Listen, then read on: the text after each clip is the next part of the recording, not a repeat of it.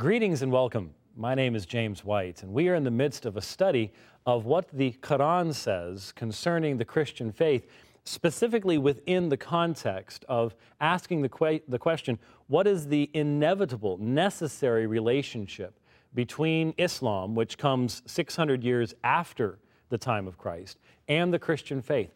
In light of the fact that the Islamic documents which define Islam. We're not defining Islam, we're allowing the Islamic documents to do so the Quran, the Hadith, in light of the fact that those are the documents that address the Christian faith and address aspects of the Christian faith and, in fact, deny aspects of the Christian faith.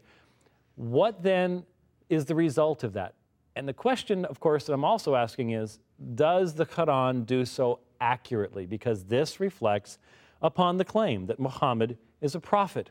Muslims believe that Muhammad is a prophet. The Shahada, the confession of faith, says that Allah is one Allah, there is one God, only one God, Allah, and Muhammad is his prophet. That is the heart of Islam. To be a Christian is to believe that Jesus Christ is the Son of God. If Muhammad denies that Jesus is the Son of God, we have an inevitable contradiction, a confrontation, and we must honestly address these differences out of love for God and love for our neighbor. That is the requirement, I believe, that is certainly incumbent upon Christians. But I think a good argument can be made that even the Quran lays that necessity upon Muslims themselves. Now, we've been looking at some texts from the Quran, and we had, in fact, in our last program, begun looking at Surah 5, 15 through 19. And after it speaks of Allah revealing the Quran with clarity, it then says these words In blasphemy indeed are those that say that Allah is Christ, the Son of Mary. Say, who then hath the least power against Allah if his will were to destroy Christ, the Son of Mary, his mother, and all everyone that is on the earth? For to Allah belongeth the dominion of the heavens and the earth and all that is between. He createth what he pleaseth, for Allah hath power over all things. Now, I want to make sure that we understand why this is considered to be an argument from the Quranic perspective. Why would it be an argument to say that Allah has power to destroy Christ, the Son of Mary, and his mother? I believe that it's very important to recognize what this argument is. You see, from the Islamic perspective, God himself cannot be destroyed. And so you join this with the absolute assumption on the part of Islam that the incarnation could never happen. Allah could never enter into his own creation. As long as any person is a human being, they must be a created human being who could be destroyed.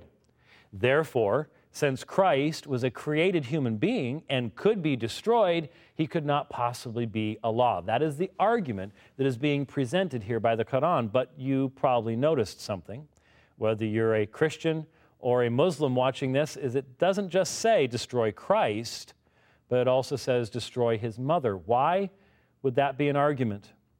Is it possible that the Quran misunderstands the doctrine of the Trinity, so much so as to think that the Trinity is Allah, Jesus, and Mary? Is that possible? This seems to be suggesting it. I don't want to answer that question quite yet because this is not the only text that addresses this specific issue. Let's continue on in Surah 5, verses ayahs 72 through 78. This is a fairly lengthy section. We'll stop a few times to examine some of the specific claims. They do blaspheme. Notice the repetitive element of blasphemy. They do blaspheme who say, Allah is Christ, the Son of Mary.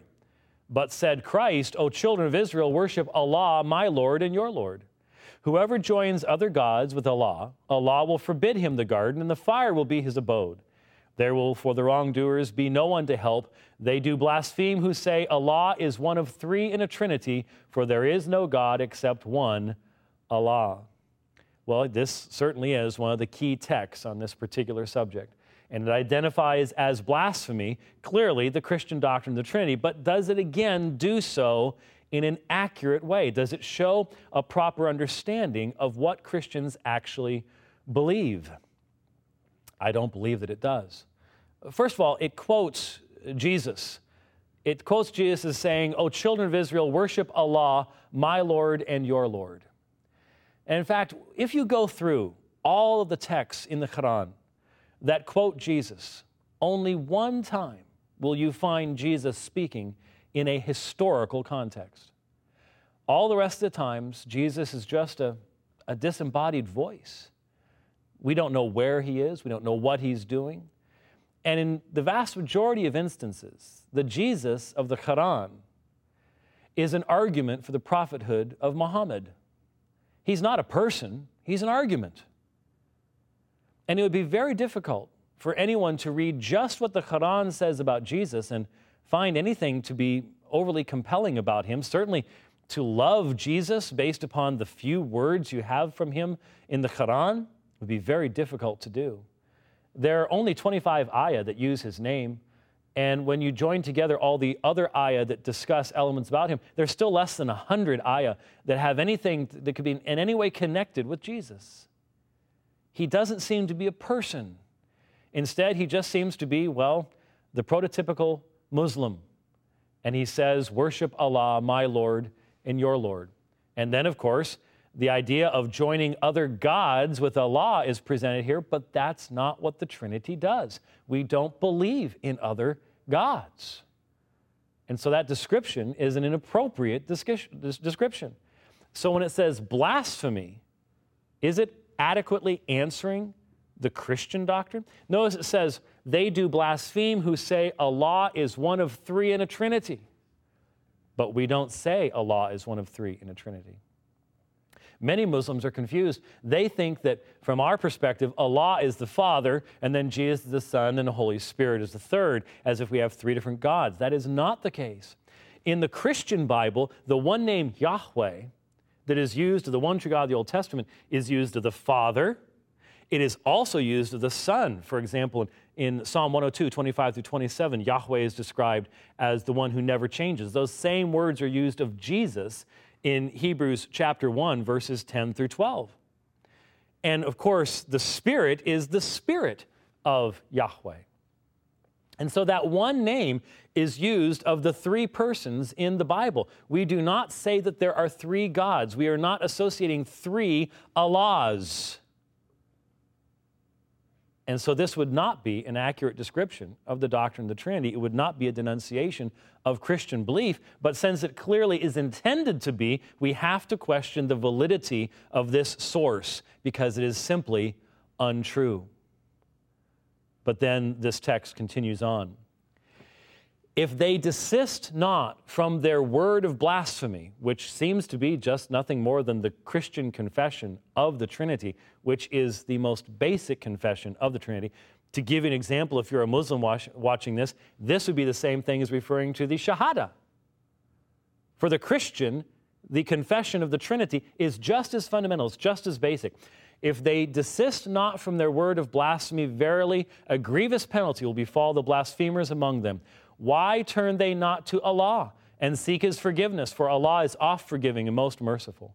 Christ, the Son of Mary, was no more than a Rasul, an apostle. Many were the apostles that passed away before him.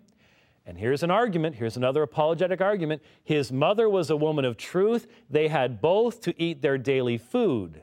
See how Allah doth make his signs clear to them, yet see in what ways they are deluded away from the truth. Do you see what the argument is?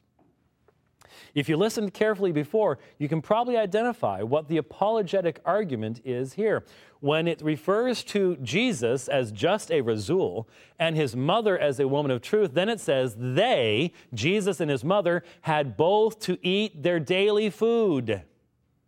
How is that an argument? Well, very simply, God doesn't eat. Remember, from the Islamic perspective, by definition, Allah cannot enter into his own creation. There can be no incarnation. And so, if Jesus eats food, this is an argument against his deity by definition.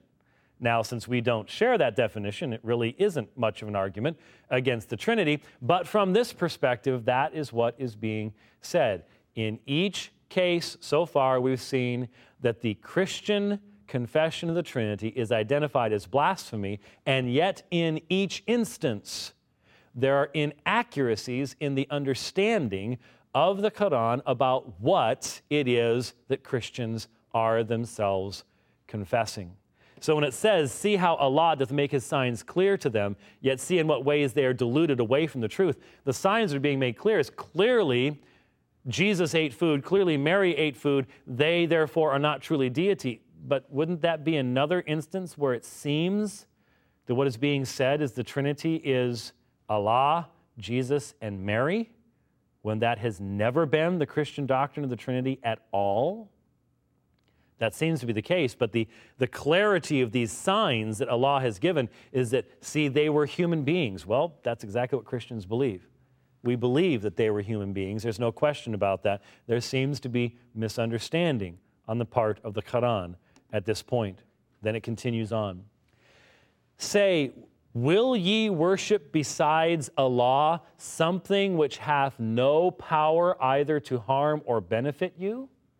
But Allah he is, it is that heareth and knoweth all things. Say, O people of the book, exceed not in your religion the bounds of what is proper, trespassing beyond the truth, nor follow the vain desires of people who went wrong in times gone by, who misled many and strayed themselves from the even way. Here, the Quran is very clearly telling us that to believe in the doctrine of the Trinity is to believe an excess, something that goes beyond the truth, and that the people of the book have done this. Have they done so? Or does not the book that existed in the days of Muhammad teach the very things that the Quran is saying are, is untrue at this point. And here's the question for my Muslim friends Would Muhammad have known? Would Muhammad have known? I don't believe that he would have. If he could not have read the scriptures, even in his own language, he could not have read the, the beautiful Carmen Christi in Philippians 2 5 through 11, the hymn to Christ as to God. He couldn't have read Colossians' description as Jesus as the creator of all things. He could not have seen the Jesus of the book of Revelation, who is the creator, the God, the, the, the King of kings and the Lord of lords. He could not have seen these things. And so, is it an excess? When the Bible, as it was originally written, as the followers of Jesus put it, describes Jesus in these ways? Is that, is that, is that excess? Is that committing blasphemy? Trespassing beyond the truth? No, I do not believe in any way, shape, or form that it is. But we continue with the Surah 5 quotation. Curses were pronounced on those among the children of Israel who rejected faith by the tongue of David and of Jesus, the Son of Mary, because they persisted. They disobeyed and persisted in excesses. So here's a warning to saying, even Jesus brought these kinds of curses. They were pronounced upon the children of Israel.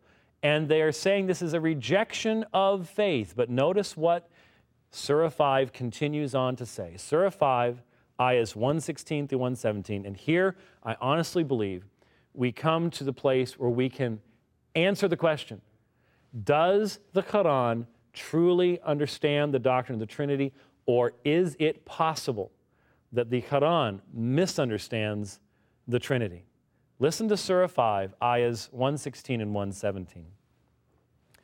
And behold, Allah will say, O Jesus, the Son of Mary, didst thou say unto men, worship me and my mother as gods in derogation of Allah? He will say, Glory to thee, never could I say what I had no right to say. Had I said such a thing, thou wouldst indeed have known it. Thou knowest what is in my heart, though I know not what is in thine, for thou knowest in full all that is hidden. Now, these words seem to be very clear, they seem to be very plain. O Jesus, the Son of Mary, didst thou say unto men, Worship me and my mother as gods in derogation of Allah?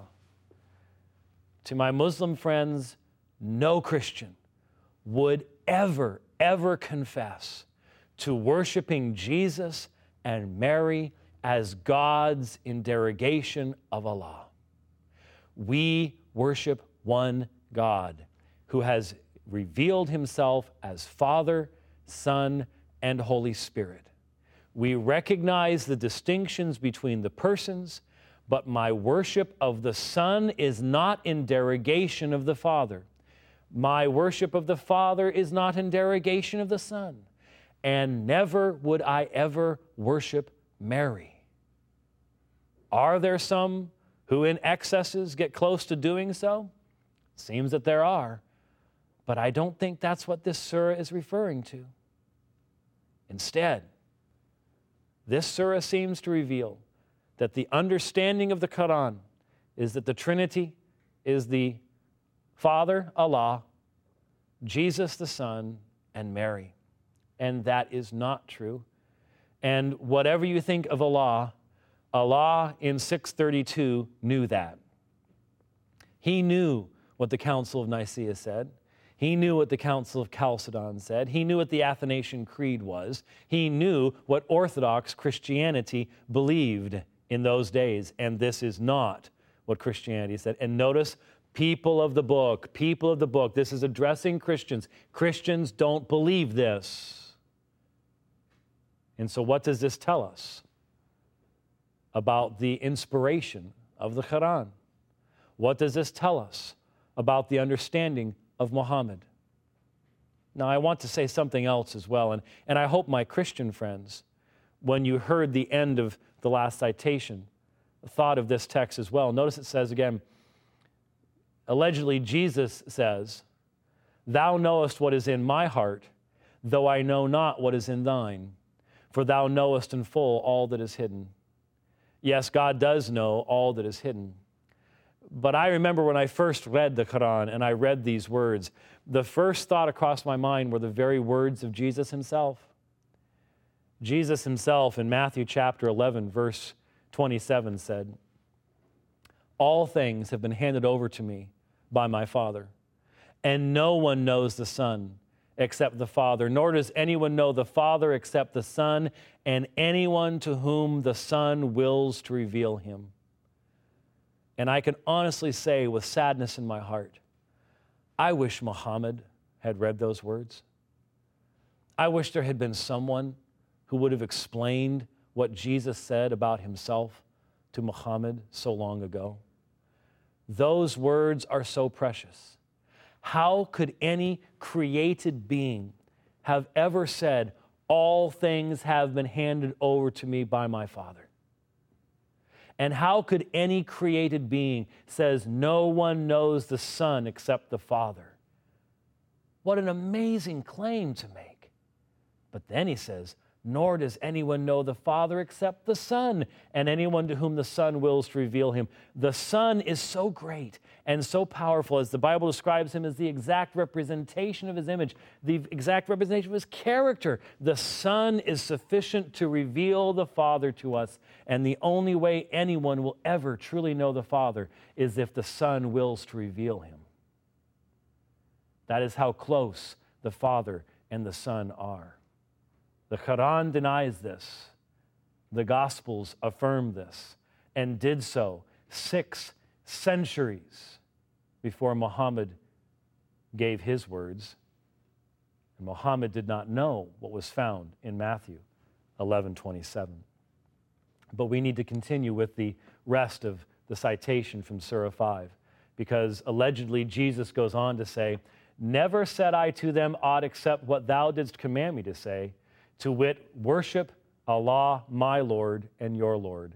And I was a witness over them, whilst I dwelt amongst them. When thou didst take me up, thou wast the watcher over them, and thou art a witness to all things. And so, so Jesus continues on saying, I never said anything like that to them. Well, we can certainly affirm that because Christians don't believe in worshiping Allah and then worshiping Jesus as a God in derogation of Allah, and then worshiping Mary as a third God in derogation, I would say, of both Allah and Jesus.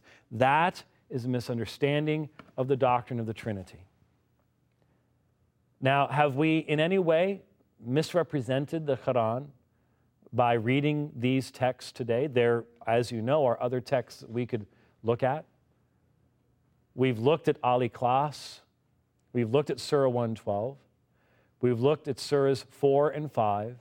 We've quoted them from Islamic translations. I've looked at the, many of these texts in the Arabic language as well.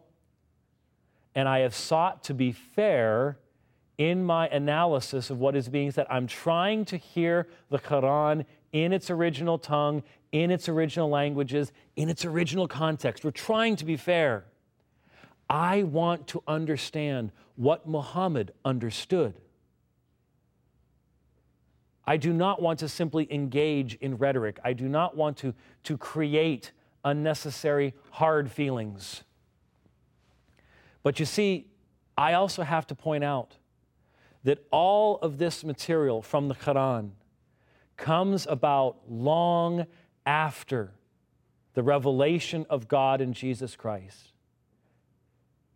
We are going to later examine Surah 4, 157. And at that time, I'm going to make the same argument I make now, but I want to speak especially to my Islamic friends right now, to my Muslim friends. Put yourself in my position for a moment, would you please? What if someone came along and called himself a prophet, say around the year 1250? 1250 AD, or let's say someone came along in the Islamic calendar around 600 or 650 in the Islamic calendar. Long after Muhammad. And this person who calls himself a prophet, he lives far away from Mecca and Medina. He, in fact, doesn't even read Arabic and, in fact, has never read the Quran. He doesn't even have access to the Quran. And yet he calls himself a prophet and he writes a book. And he says the book is a revelation from God. Now, as you know, as my Muslim friends, there have been others who've come after Muhammad and claimed to be prophets after Muhammad. I'm not even addressing that right now. I just want you to try to, to see the, the situation from my perspective. A man comes along, calls himself a prophet, writes a book, says that the Quran is true, as it was revealed anyway, and says Muhammad was a prophet. But he says in his book, the Hijrah never took place. And he says in his book that in reality, many of the fundamental things that Muhammad taught about Tawhid, about the necessity of the Hajj were not actually revealed by Allah. He can't read the Quran. He has no connection with Mecca or Medina. Do you test his claims or you just automatically accept them as true? well, of course, I know what you're going to say. You're going to test his claims. You're not going to just automatically accept what someone says who comes along 600 years after Muhammad and decides without any knowledge of what Muhammad actually wrote, without any access to the hadith, without any knowledge of these things, just overthrow the central aspects of the Islamic faith, are you? No, you're going to be wise. And while you may read what he has to say, you're going to critically analyze what he has to say. And if he can't provide you with any real reason as to why to believe these things, are you going to believe him? I don't think you're going to believe him. Do you see what I'm, I'm asking you to see here? Do you understand what I'm saying? You see, now you see the position I'm in. For Muhammad comes along 600 years after Jesus and he asks me to reject everything that the apostles of Jesus and Jesus himself taught in Scripture. Muhammad comes along and he asks me, without any connection, any knowledge of my scriptures directly, even in translation. He does not have access to these things. And he gives me no reason to believe that he had accurate knowledge of any of my foundational documents, yet he comes along and says, You must believe what I have to say, and I will even claim to stand in the line of prophets and apostles. And I am accurately representing your Jesus. The Jesus he gives me doesn't sound like my Jesus. The Jesus he gives me sounds nothing like my Jesus, does not teach the things that the Jesus that Christians had always believed in said and taught. Now, if your answer to my hypothetical situation was, I'm going to critically examine this man who claims to be a prophet, I'm going to critically examine what he has to say. I'm not just going to believe him. If that's how you answered that, then you must give me the freedom to do the exact same thing in analyzing Muhammad. And when I do from the Quran itself, I find that he did not have accurate knowledge of the central doctrines of the Christian faith. What he condemned was not what I believe. I ask you to think about these things and see if we have not been fair in our analysis. Thank you.